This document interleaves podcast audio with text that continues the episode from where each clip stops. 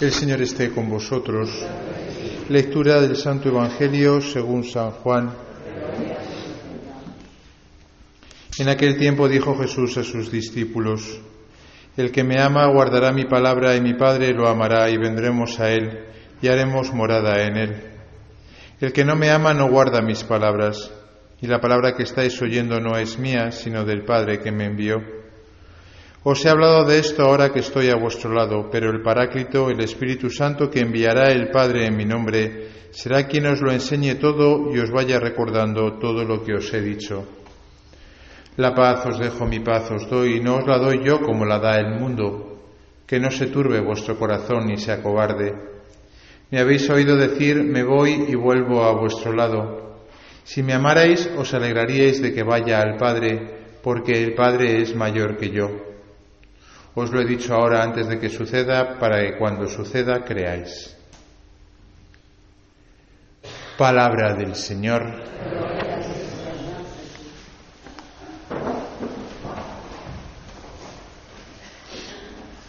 Queridos hermanos, estamos celebrando el sexto domingo de Pascua. Dios mediante este jueves, que como saben se pospone al próximo domingo, celebraremos la ascensión y el domingo siguiente ya Pentecostés eh, y el fin de la Pascua. Eh, 50 días estamos teniendo para profundizar en el significado de la Pascua, intentar entender qué significa para nosotros el hecho de que Jesús haya resucitado. No es fácil, ¿eh? no es evidente. Yo creo que es más difícil entender la Pascua que entender la pasión. Porque la pasión, pues nos compadecemos con Jesús, ¿verdad? Que sufre por nosotros, que nos ama. Todos tenemos sufrimientos, ¿no? Pero la resurrección nos cuesta más entenderla, nos cuesta más comprenderla. Y por eso incluso la Iglesia nos deja más tiempo, ¿no? 50 días de Pascua que incluso luego prolonga con algunas fiestas como el Corpus Christi o, o la Santísima Trinidad, ¿no? Las lecturas que estamos leyendo estos días mm, están también escogidas por la Iglesia para que nosotros eh, intentemos pues, aprender lo que es la Pascua. Por ejemplo, el domingo pasado, si recuerdan, pues hablábamos pues un poco también de lo que aparece hoy en la segunda lectura, ¿verdad? Del cielo. La Pascua, de alguna manera, es un anticipo de lo que será el cielo. Si nos alegramos en la Pascua es porque anticipadamente nos estamos alegrando de lo que un día viviremos todos, Dios mediante, que será gozar eternamente con Dios en el cielo. Y por eso, pues esta visión de la segunda lectura, que es una, pues una visión apocalíptica de alguna manera, pero que mm, de alguna manera eh, explica, ¿no? Cómo será el cielo, ¿no? No, no, no se necesita lámpara, por ejemplo, ni luz del sol, dice, porque eh, irradiará luz, ¿no? Jesucristo, el Cordero no se necesitará un templo ni un santuario como el que estamos nosotros ahora, porque todo quedará eh, eh, sagrado, ¿no? Todo será sagrado en, la, en, el cielo nuevo y la tierra nueva. Son imágenes, ¿no? Que quizá, pues, son un poco simbólicas, ¿no? Como esa, esa ciudad de, perlas preciosas, ¿no? Que ve Juan, que nos, nos lo describe, ¿no? Ciertamente que mm, la Pascua tiene que ser para nosotros, a ser posible, ¿no? Pues eso, el anticipo del cielo, ¿no? Empezar ya aquí a vivir lo que un día viviremos para siempre. Y como decíamos el domingo pasado, empezar a acostumbrarnos de algunas cosas que estaremos haciendo toda la vida. Decíamos el domingo pasado que en el cielo lo único que haremos será amar. Allí no trabajaremos. Allí no habrá eh, otro tipo de, cosas que se valoran, ¿no? Como puede ser el dinero, la fama, el éxito, ¿no? El placer. No es que sean malos en sí mismos, ¿no? Son malos en cuanto se absolutizan y se ponen en contra de Dios en este mundo. Pero oye, que tengas fama, pues hombre, depende. Pues si tienes fama porque has inventado algo bueno, pues mira, bendito sea Dios, ¿no? Si tienes fama porque eres Juan Pablo II o el Papa Francisco, pues bendito sea Dios. No es mala la fama en sí misma. El placer tampoco es malo. Es malo en cuanto se opone a lo que haremos durante toda la eternidad. Y por eso decíamos, oye, si haces toda esa serie de cosas, tienes un gran trabajo, ¿no? Y tienes muchos laureles, pero luego no amas, ¿de qué te sirve? Si vas a estar toda la eternidad amando. Bueno, pues otra de las cosas en las que podemos ir fijándonos, y lo vamos a ver estos domingos que vienen, ¿no? Es con quién vamos a compartir la eternidad. La eternidad la vamos a compartir con Dios. Y como sabemos, o deberíamos de saber, y siempre es bueno recordar, Dios es Trinidad de personas. Es un misterio. No lo sabríamos si Jesús no nos lo hubiese contado. Los filósofos, como muchos, nos dicen que existe un Dios, pero los filósofos no se no se les podía haber ocurrido el pensar que Dios son tres personas, pero a la vez uno. De hecho, costó mucho a la iglesia primitiva entender esto. Y tuvieron que pasar varios concilios, varios siglos, hasta que por fin se definió la fe tal y como nosotros la profesamos ahora en el credo, que la decimos muy alegremente, pero costó mucho entenderla. Y lo que dice es que Jesús, al que conocemos más, al que vino a la tierra y se encarnó, que es Dios, ciertamente tiene un Padre. Tiene un Padre. La idea de padre no es difícil de comprender, ¿verdad? Porque todos tenemos un padre. Será mejor o sea peor, pero todos tenemos un padre. Hombre, el padre de Jesús no es un ser humano, ¿eh? es un ser divino. Pasa que lo, pintamos eh, con barba blanca, ¿no? Y, así un poco regordete, pues porque, bueno, pues ya está, pues la idea de un padre. Pero ese Papá Noel, como decía alguno, ese no es Dios Padre. Dios Padre, bueno, pues es el Padre de Jesús del cual habla Jesús muchas veces. Y por eso en estas lecturas uno se fija y está continuamente Jesús hablando del Padre. Estamos leyendo los capítulos del, 13 al 17 eh, del, discurso que Juan pone en torno a la última cena. Y Jesús está continuamente hablando del Padre, dando a entender que es su gran amor. Quizá esto nos cuesta entenderlo, pero Jesús vive para el Padre. La, lógica de Jesús, la ilusión de Jesús, el leitmotiv de Jesús, eh, las ganas que tiene Jesús de, todo es el Padre. Es el amor que Él tiene en el corazón. Y continuamente está hablando de Él. Hablando bien, además. Dejándole mejor que a Él. De hecho, esta frase que hoy hemos leído, la de el Padre es mayor que yo, pues trajo muchos quebraderos de cabeza, porque entonces la gente, los obispos dijeron, ah, entonces quiere decir que el padre está por encima del hijo y el hijo está por debajo del padre. No, no. Lo que pasa es que le quería tanto Jesús al padre que decía, es mayor que yo. Pero los dos son Dios igualmente. Lo que pasa es que uno es padre y el otro es hijo. Esto ya es más complicado. Uno es el, el principio y otro es el engendrado. Pero son los dos Dios y los dos se aman entre sí. Fíjense, es justo lo contrario de lo que pasa en el paraíso cuando se comete el pecado original. ¿Recuerdan? En cuanto se comete el pecado original, Eva le echa la culpa a Adán, Adán le echa la culpa a Eva, los dos se la echan a la serpiente, la serpiente se la echa al árbol, ¿eh? ahí todo el mundo empieza a excusarse, ¿eh? que es lo que solemos hacer nosotros. ¿no? En cuanto nos pillan con las manos en la masa, nos empezamos a excusar. Un pecado, por cierto, horrible. El es que, es que, es que, deberíamos de desterrarlo de nuestras vidas, ¿no? el excusarnos. ¿Has cometido un pecado? Pues sí, lo he cometido, mira, te pido perdón, ya está. No, no me voy a excusar.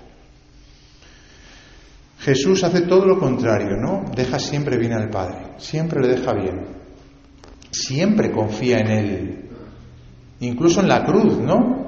Padre, a tus manos encomiendo mi espíritu. Un momento realmente doloroso y sin embargo Jesús no duda un momento del amor que su Padre le tiene. Bueno, pues ese amor ¿no? del Padre y del Hijo es tan intenso, tan fuerte, como estamos viendo en, estos, en estas lecturas. Ese amor es tan real, podríamos decir, que engendra otra persona, que es el Espíritu Santo. Esto nos puede costar entenderlo, porque claro, son cosas que, escapan de nuestra mente. Pero hay una analogía muy, muy, muy sencillita, que es, pues oye, lo que pasa en un matrimonio, ¿no? Un hombre y una mujer que se aman resulta que de ese amor surge otra persona, diferente de ellos, con un ADN completamente diferente de los padres, aunque proceda de, los padres. ¿Qué pasa? Que como pasan nueve meses, ¿no? Entre el acto sexual y el nacimiento del niño, pues hombre, pues como no te enteras, pero quiten los nueve meses. Imagínense ese hombre y esa mujer, ese marido y esa esposa, que se aman. Y de ese amor nace una persona. Pues eso es lo que pasa con el padre y con el hijo. Es tan intenso el amor, obviamente no es sexual, el amor de Dios Padre y Dios Hijo, porque Dios Padre es espíritu, ¿no? Es tan fuerte, tan intenso ese amor, tan real, que de ese amor nace otra persona que es el Espíritu Santo. Y Jesús, en este discurso de la última cena, recurre continuamente al Espíritu Santo. De hecho, hoy está como muy presente en las, escrituras que hemos leído. Tanto que Jesús parece que quiere desaparecer. Dice, oye, esta palabra no es mía, es del Padre.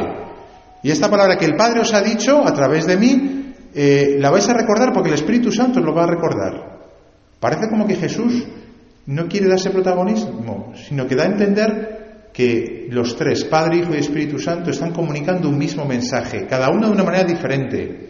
El Padre se lo dice al Hijo, el Hijo nos lo dice a nosotros, nosotros nos olvidamos de Él porque somos olvidadizos, pero el Espíritu Santo nos lo recuerda. De tal manera que los apóstoles en la primera lectura, cuando se juntan en ese primer concilio de Jerusalén, ¿no?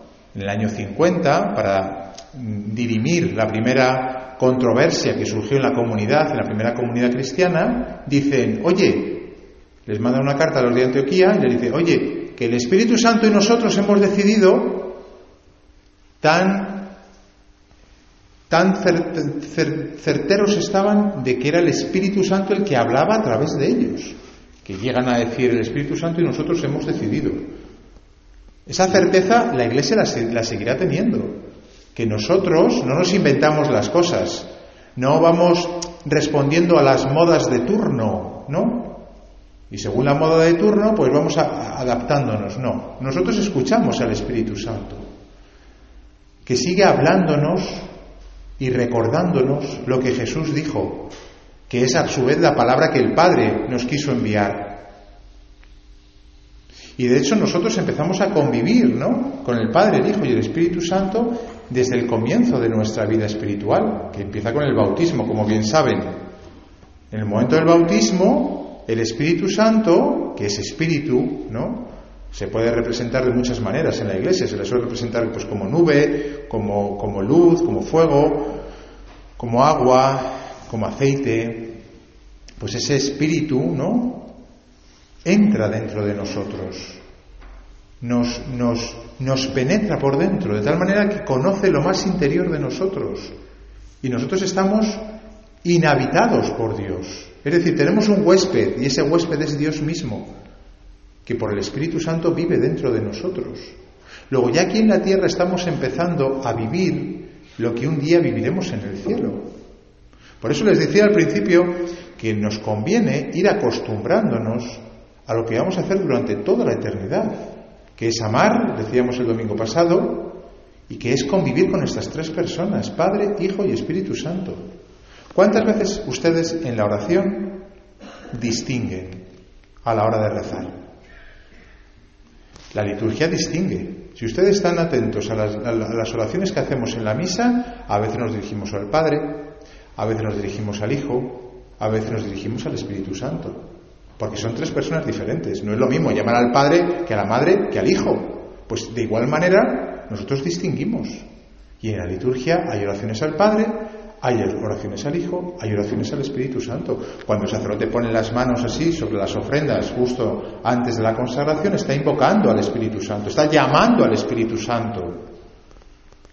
Nosotros en nuestra oración personal, cuando en silencio hacemos oración, también podemos dirigirnos al Padre de Jesús, Podemos dirigirnos a Jesús o podemos dirigirnos al Espíritu Santo.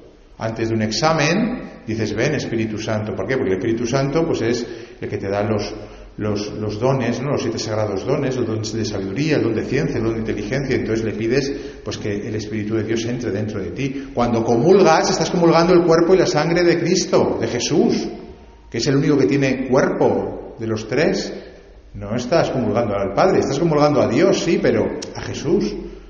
Luego, tenemos que empezar a saber distinguir en nuestra oración y no lanzar oraciones así para arriba como sin saber a quién. No, a ver, a alguien le caerá, ¿no? Y ya está. y alguien me escuchará. Que no, que vamos a pasar toda la eternidad con ellos. Que nos interesa ir conviviendo con ellos. Y por tanto teniendo un trato cercano. Un trato en el cual distinguimos. Y un trato en el cual, pues cada uno nos ayuda, nos consuela, nos interpela de diferente manera a lo largo de toda nuestra vida. Por eso Jesús, ¿no? Dice, conviene que yo me vaya. Conviene que yo me vaya. Es curioso, esto siempre sorprende, ¿no? En el discurso este de la última cena, él insiste mucho en el que es necesario que Jesús se vaya. Esto es un poco raro, ¿no? Dice, ¿por qué? ¿Por qué era necesario que Jesús se fuese? Pues mire, no hay que saber mucha teología.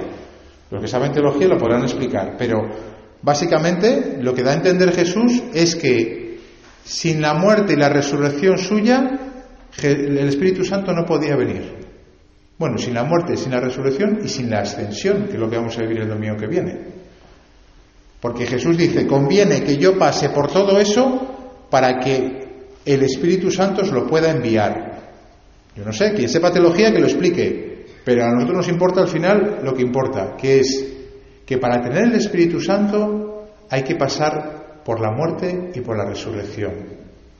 Jesús tiene que pasar por la pasión, por su muerte, por la resurrección y por la ascensión. Por eso les dice cuando se va, lo, oiremos el domingo que viene Dios mediante, quedaos aquí, que os voy a mandar lo prometido, que es el Espíritu, mi Espíritu. Bueno, pues esto también, quizá no entendamos mucha teología, pero uno puede llegar a entender y decir, vamos a ver, si el Espíritu Santo no nos lo puede dar Jesús, sino después de sufrir en la pasión y de resucitar, quizá con nosotros pasa algo parecido también, ¿no?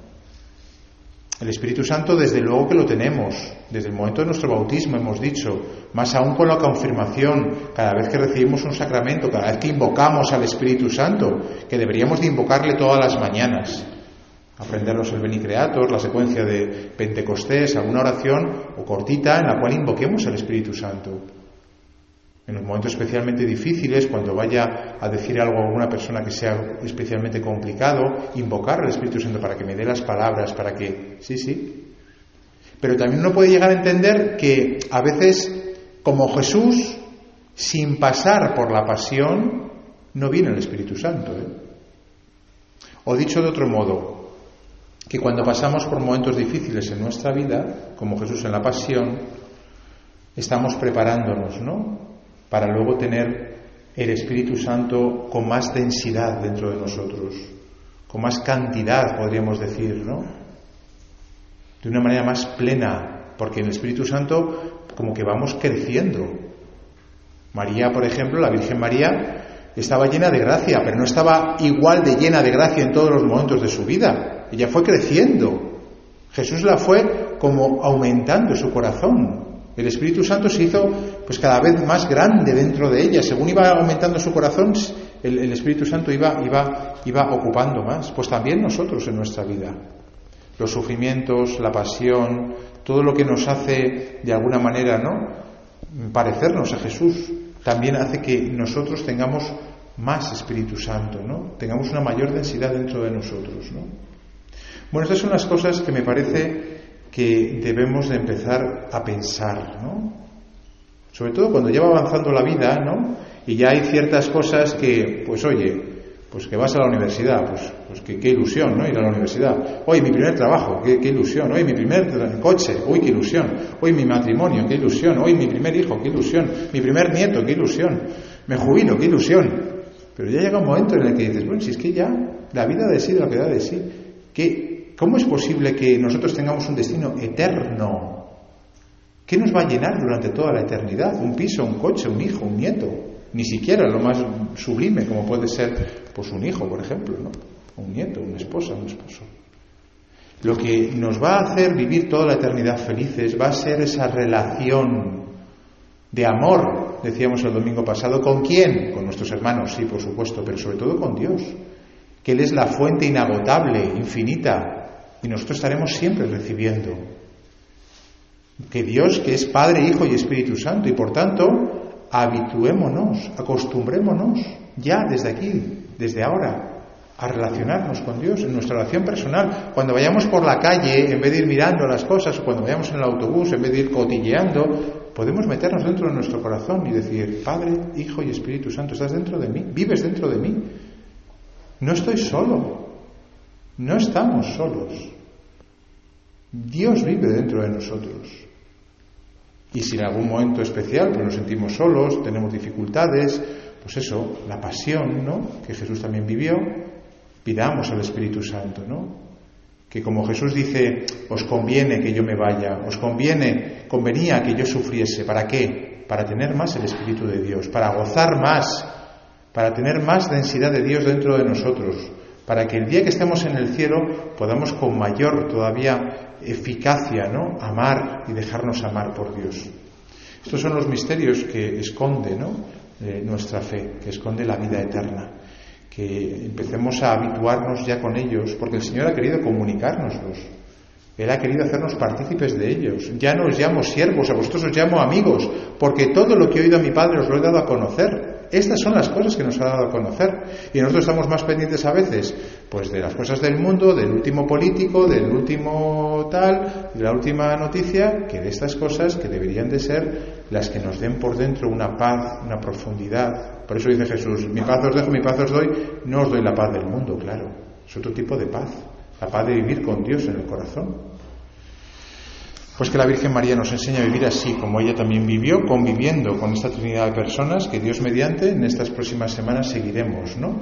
Celebrando la Ascensión, Pentecostés, la Trinidad, para seguir habituándonos, ¿no? Con esta eh, Trinidad de personas, esta familia que Dios ha querido que nosotros formemos parte de ella para toda la eternidad. Piénselo, hermanos, para toda la eternidad.